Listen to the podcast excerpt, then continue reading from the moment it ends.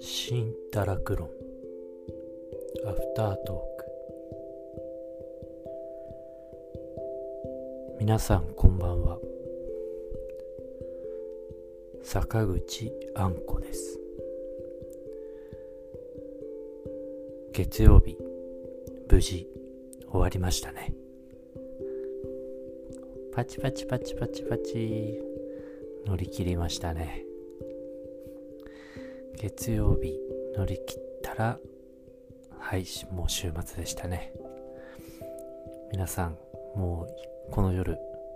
週末ですからのんびり羽伸ばしてアフタートーク聞いていただければと思います。昨日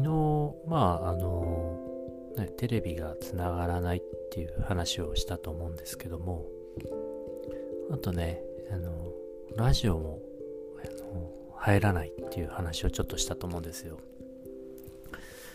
でまあ今ね携帯とかでラディコラディコラディコレディコっていうアプリがあるんでまああの聞けるんですよね携帯からでも。あのラジオはリアルタイムで。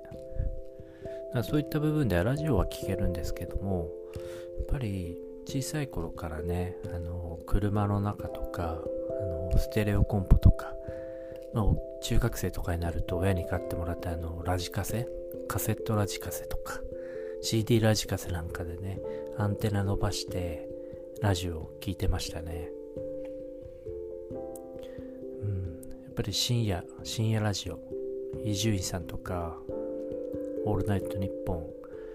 僕好きだったのはあのリンドバーグっていうバンドのボーカルの渡瀬真希さんっていう方がいらっしゃったんですけどもその方がやっているラジオがすごい好きで聞いてました。でまあ僕あの生まれは北国の方なんですけどもあの東京来てびっくりしたのがあの FM FM っていう存在っ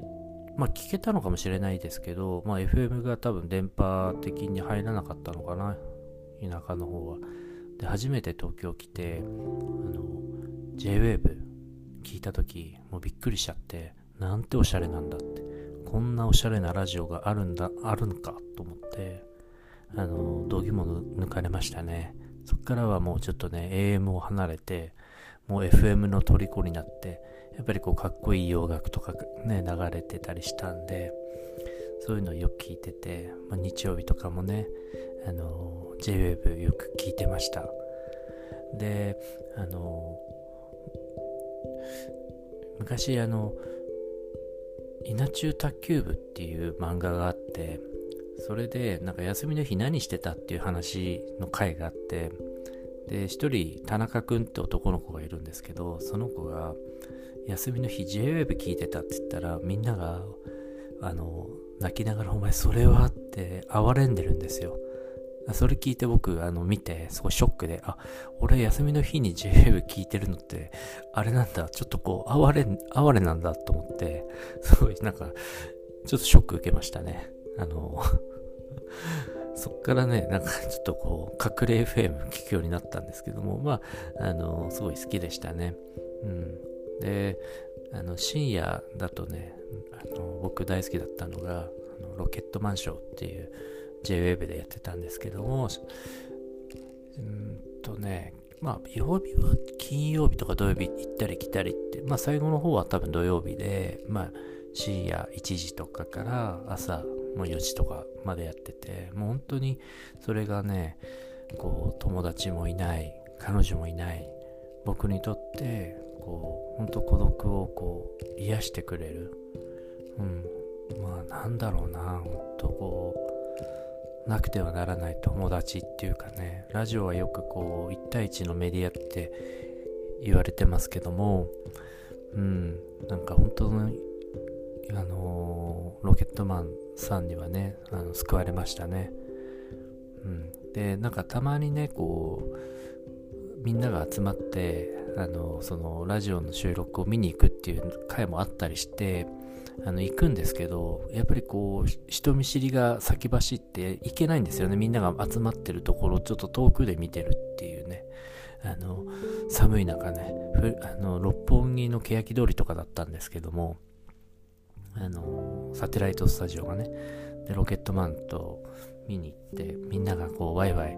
あのやってるんですよ。あの釈迦の上松さんが奉行とかねとあのやってるところをね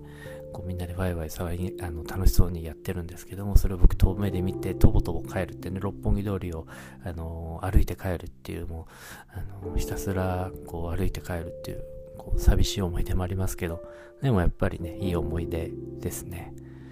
でこのポッドキャストもうんなんかそういう誰かのねあの心にこうそっと届くようなあのラジオにできたらなと思ってます。じゃあ今日はこの辺で、えー、来週ですね